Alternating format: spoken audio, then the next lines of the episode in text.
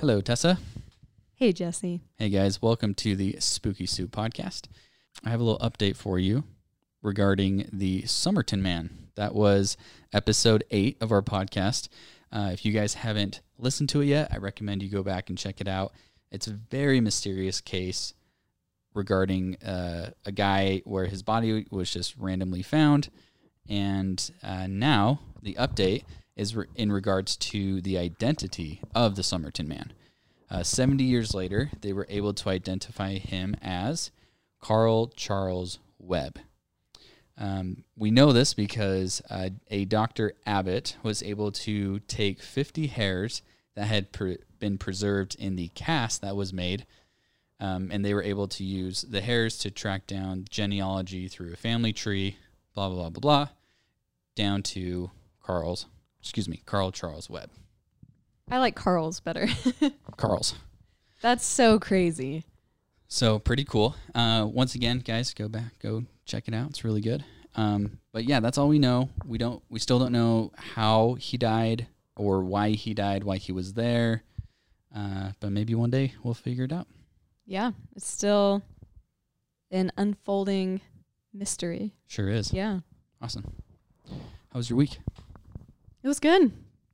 Just uh, been working.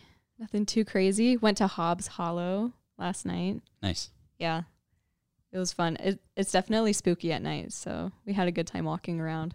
Well, it's haunted, so I would hope it'd be spooky. Yeah. Before we get started on our stories, just wanted to say, um, guys, if you, those who are listening, uh, if you have any stories that you would like for us to read, whether they be true or fake, please send them in to us. You can DM those to us on Instagram, um, Spooky Soup Podcast, or you can email those to us, Spooky Soup Podcast 801 at gmail.com. yes, please send us your stories. What do you have for us today? All right. So I have one Reddit story. It's a little longer. So Cool. That's why I chose it. It is My father was a truck driver, and this experience shook him to his core. Uh, written by you slash Zacharias Frost, posted to r slash nosleep. All right, let's get into it. Christmas of 2007 was an event that has always stood out in my mind, and now it always will. I was 13 at the time, and that was my first and only year that my dad missed Christmas. He worked as a long haul truck driver, and we were used to him being gone for weeks or even occasional months at a time. He always made it a point to be home for our birthdays and Christmas, however, but that year was different. Mom was worried when he said he had one final load to deliver before the holiday season. His plan was to make the delivery and then be home on the 23rd just in time for Christmas, but Mother Nature had other ideas. As fate would have it, his route from our home in Minneapolis to Billings, Montana would take him right into the heart of a looming blizzard along I 94. Snow was falling in bunches at the time, and Dad said he was debating whether or not to pull over for the night in hopes it would clear up. He decided to try and just keep going when the road made the decision for him. He was only about an hour away from Billings when his truck stuck in an unexpected patch of ice, causing him to lose control and slide off the road into the median. Thankfully, he wasn't injured, but his truck was wedged in nearly two feet of snow. It was around midnight when this happened. He tried everything he could to get the truck out of the snowdrift, but it was of no use. Of course, his phone signal was non existent as well, so he couldn't even call for assistance. The roads were virtually devoid of other travelers by that point as well. He radioed into a local emergency office, but was told the roads were too hazardous to travel at the moment. In the end, he could do nothing but wait. Meanwhile, Christmas came and went for us, and we didn't hear anything from Dad. Mom was a nervous wreck, although she tried to hide it, while me and my two sisters were just sad that he wasn't there with us. Thankfully, Dad finally called late on Christmas evening. He apologized profusely for not being with us and promised he would get home as soon as possible. He did just that two days later, and we were relieved to have him back. He returned with a bundle of late Christmas gifts, and all was well once more. Dad was different, though. He was quiet and appeared as though his mind was focused elsewhere. I didn't question him on it, but I could tell that something was troubling him. Life went on, and Dad never missed another Christmas after that. He, in fact, began just taking the entire month of December off to prevent anything like that ever happening again. I didn't know this at the time, but he later told me that he never drove down I 94 again. He outright refused deliveries that took him along that stretch and would take detours that added multiple hours to his trip if it meant avoiding that spot. Us kids are all grown up now with kids of our own. My son just turned two, and our whole family was once again together over this previous Christmas. We sat around watching as mom and dad lovingly spoiled their grandchildren with goodies. I don't think I've ever seen my dad with such a beaming smile. Later that night, when the sugar rush had finally worn off and the kids had gone to bed, Dad and I were left alone on the balcony. We sipped some of his whiskey and puffed on cigars as we got to talking. I'll skip over the bulk of what we talked about because it's not really what I'm here for. Eventually, we started talking about his newfound retirement from truck driving, and I asked him a question which I'd never really asked before.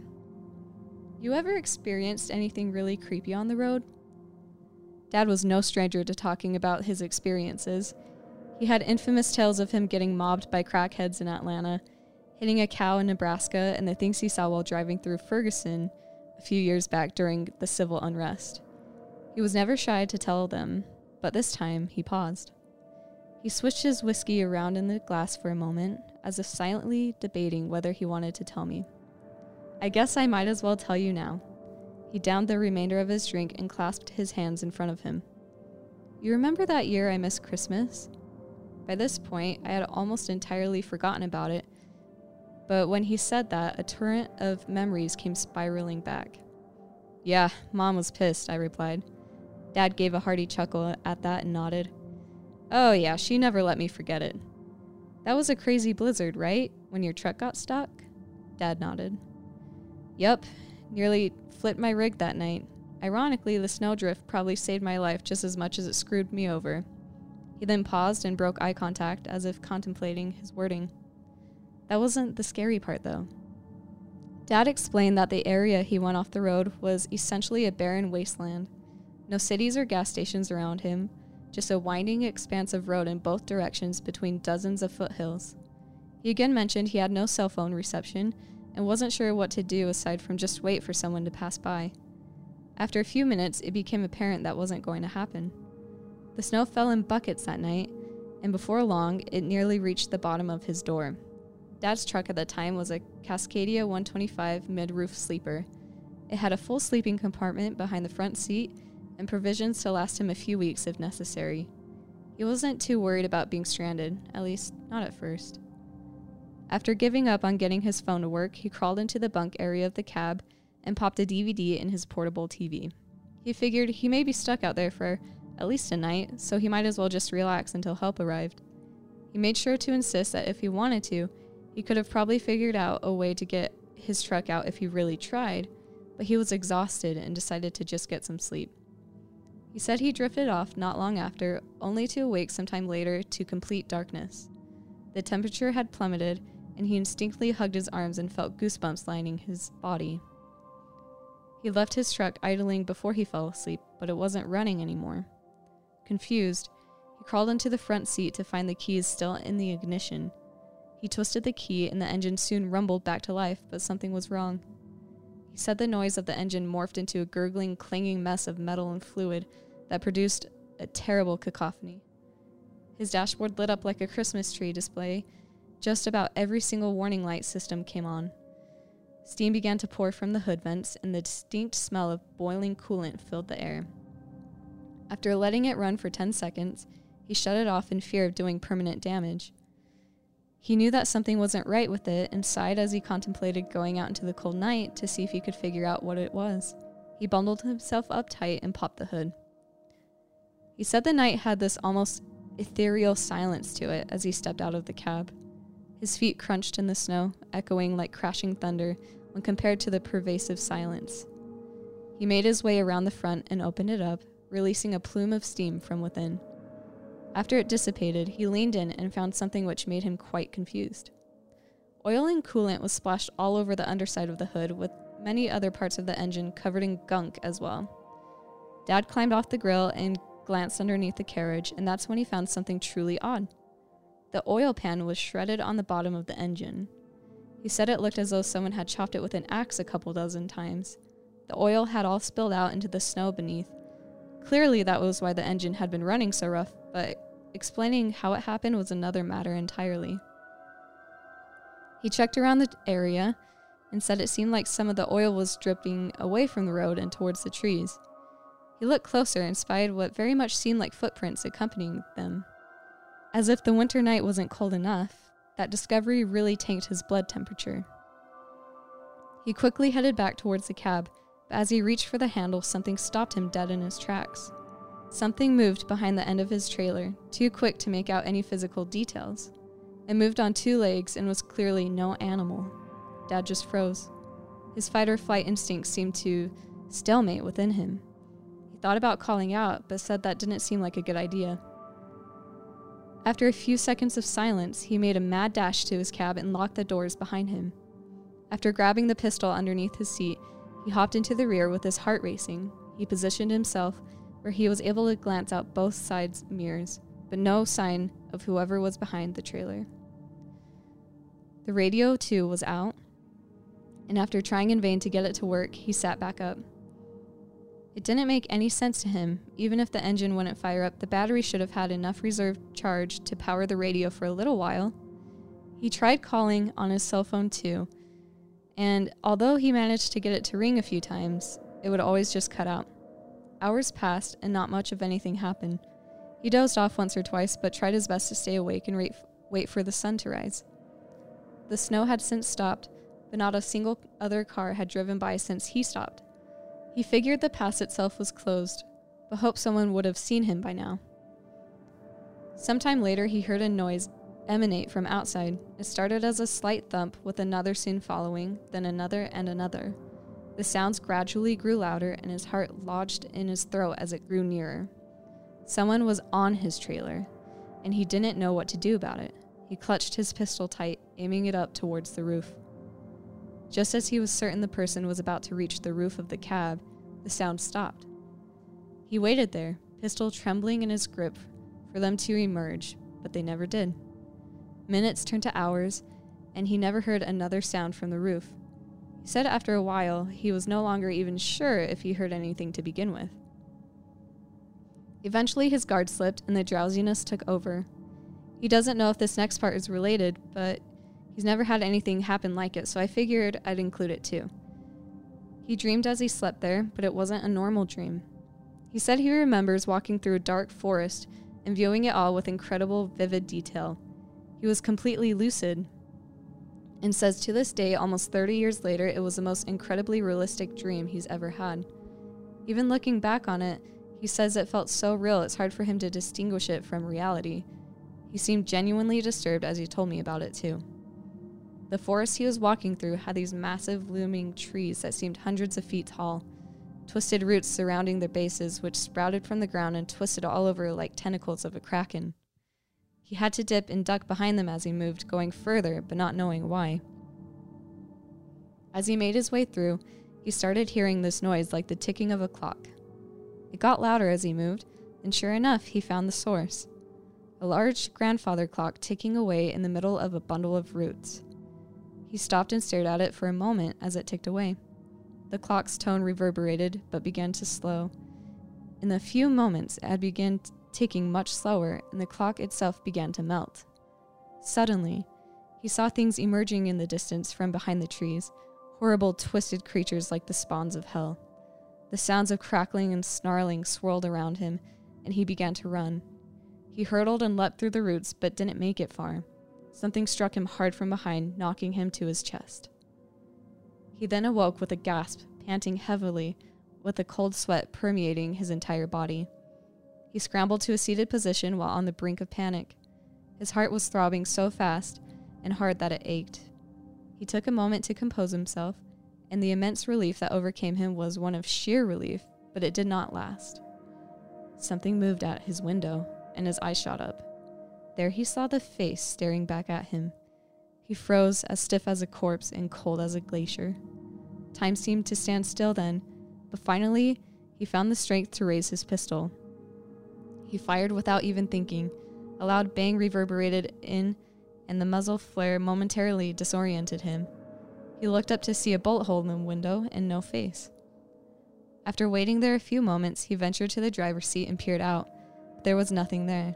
No sign that thing had ever been there.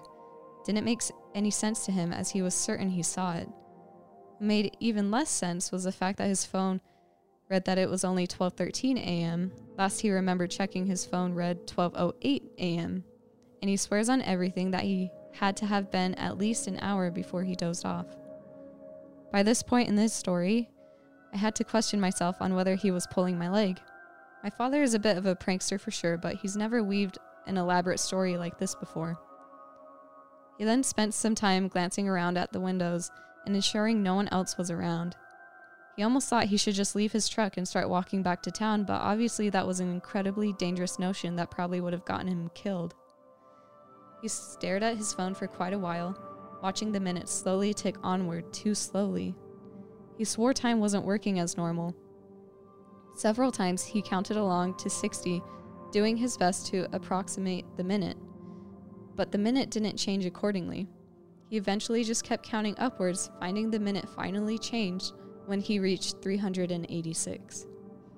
You think that after all these worrying discoveries that sleep would have been the last thing he wanted, but it wasn't enough to prevent. He said he tried adamantly to resist the urge, but the drowsiness that overtook him was impossible to fight off. He found himself walking in the snow, listening as it crunched beneath his feet.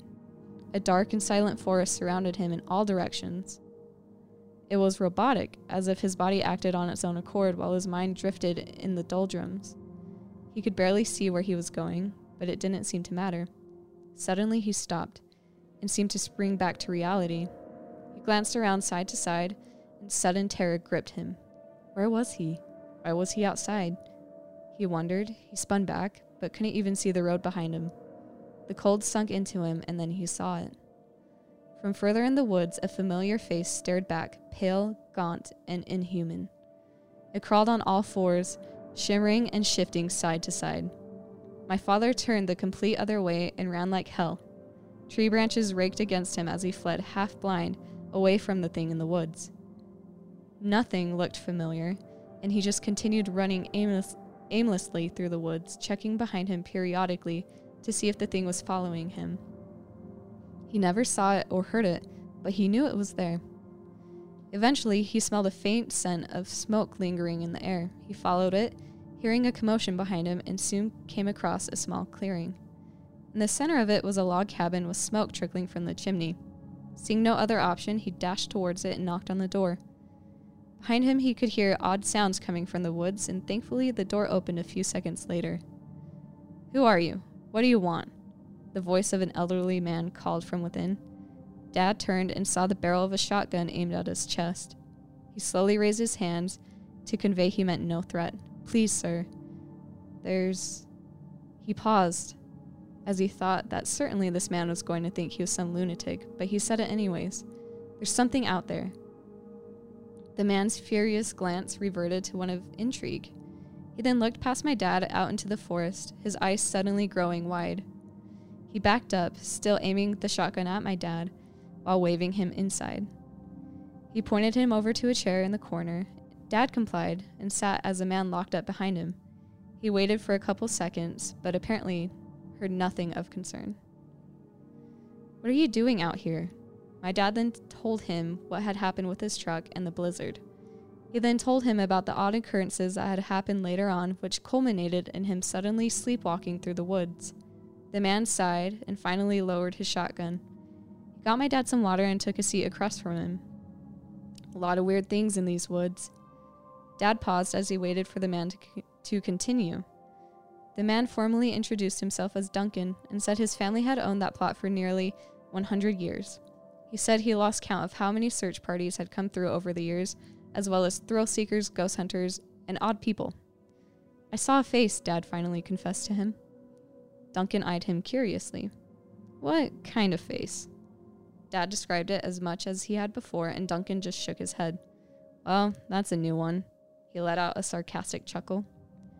You hear all kinds of stories UFOs, Bigfoots, cults, but none of them can ever provide proof. So you don't believe any of it? My dad asked, only to be countered by Duncan. Of course I do. I've lived out here long enough to know that we humans do not dictate these woods. There are things that lurk in shadows all over the globe, and we may never understand them. But as for what you saw, He paused for a moment, seeming to contemplate as he folded his hands on his lap. There's a group of Native Americans that are rumored, rumored to once have lived here.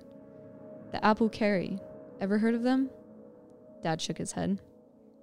Neither had I, but a friend of mine who has since passed told me about him. He was an Arapaho man himself and said that for generations his people had tell, told tales of these Apulkeri. Most other groups feared him, said the things they did were pure evil, more so than the standard tribal warfare one would expect. People said they held these rituals and experiments and were rumored that their cruelty was matched only by their intellect.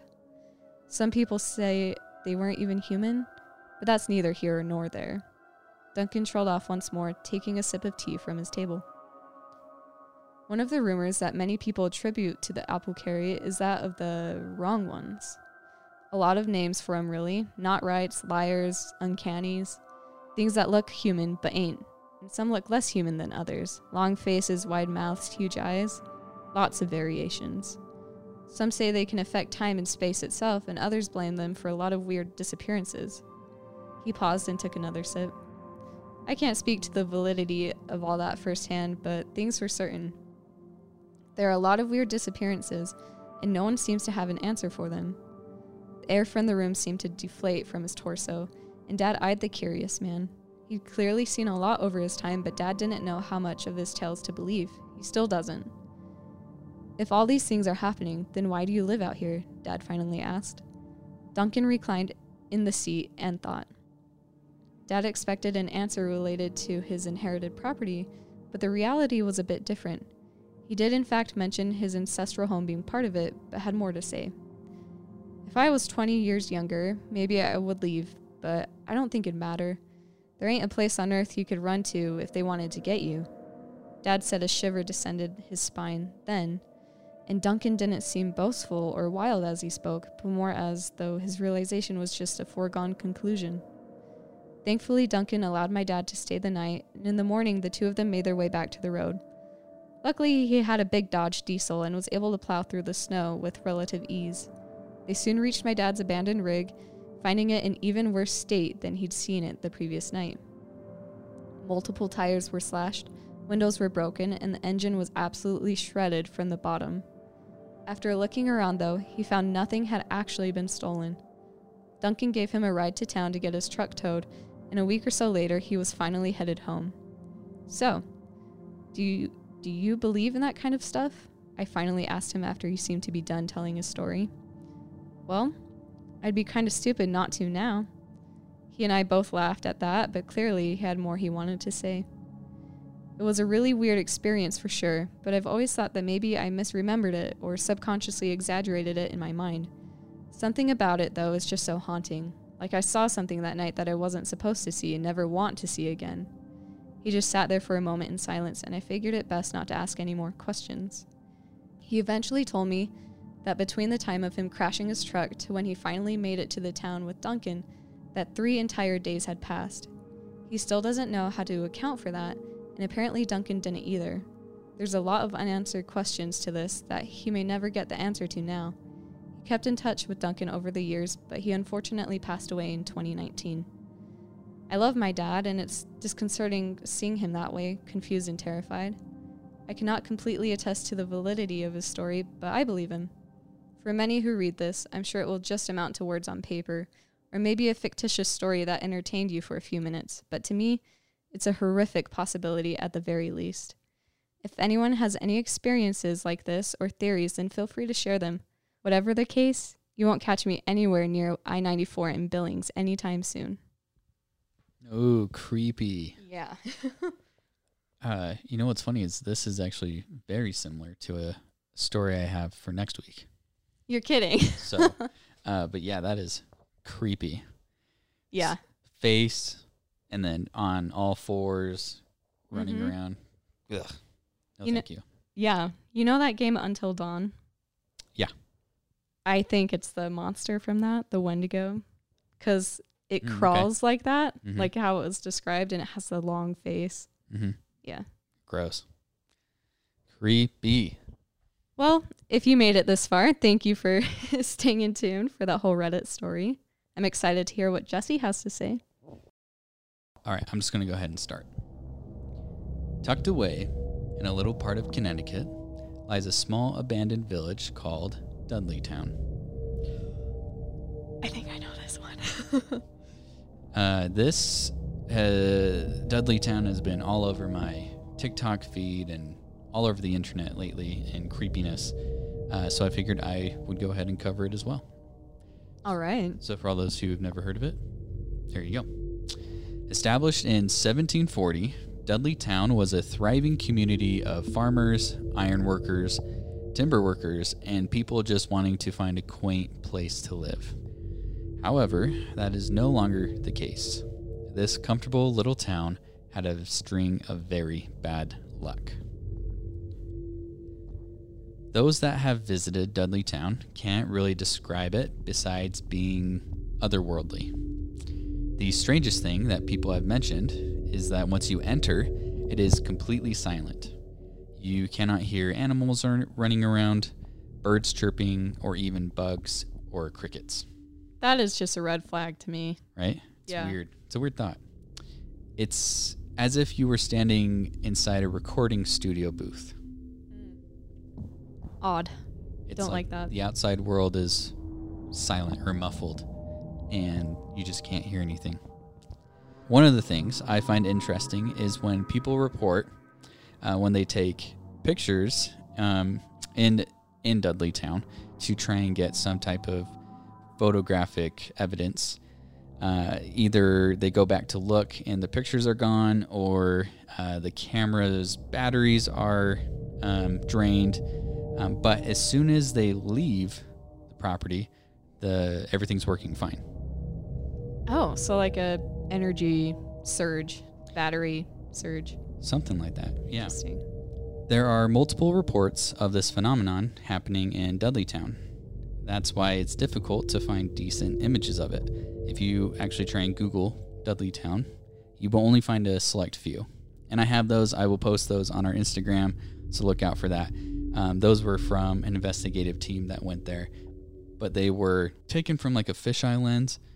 And so it's they're not they're, they're not the best pictures, and it was also at night with a flash. So, and it's only like two or three. It's not much. Oh, come on, do better. Come on, people. Do better. Those who have visited Dudleytown have described overwhelming feelings of terror, uh, mysterious lights, sights and sounds, and even being touched, pushed, and scratched by unseen hands. Okay. Huh. Investigators all agree that there is something out of this world going on in Dudleytown. Many say that the entire village is one big portal to hell or a darker place. They're not sure. This could explain the many horrible things that have happened there. Demons could be running around, terrorizing anyone who visits, or in earlier times, just settling their lives in Dudleytown. So what happened? So, uh, we'll get there. As Money Inc. notes, the records still in existence from the time tell of a town plagued by strange illnesses, disappearances, and reports of strange creatures roaming the area at night. In fairness, most of the reports came from people who were later declared insane. But still, if you think there's no smoke without fire, the suggestion of a royal curse might explain it all. According to legend, Dudleytown's demise can be traced back to 1510, the year in which Edmund Dudley was sentenced to death and beheaded for his part in a plot to overthrow King Henry. Whoa. Okay. According to the same legend, the Dudley family was cursed with death, unrelenting horror, and all other kinds of unspeakable things for Edmund's treason. Jeez, poor guy. I mean, not poor guy, but poor family of the one guy. Poor family of the one guy. yeah.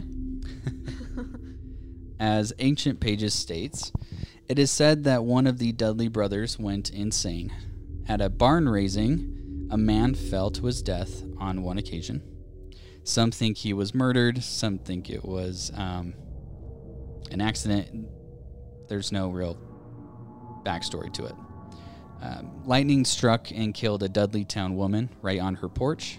Oh, that's just bad luck. Horrible luck.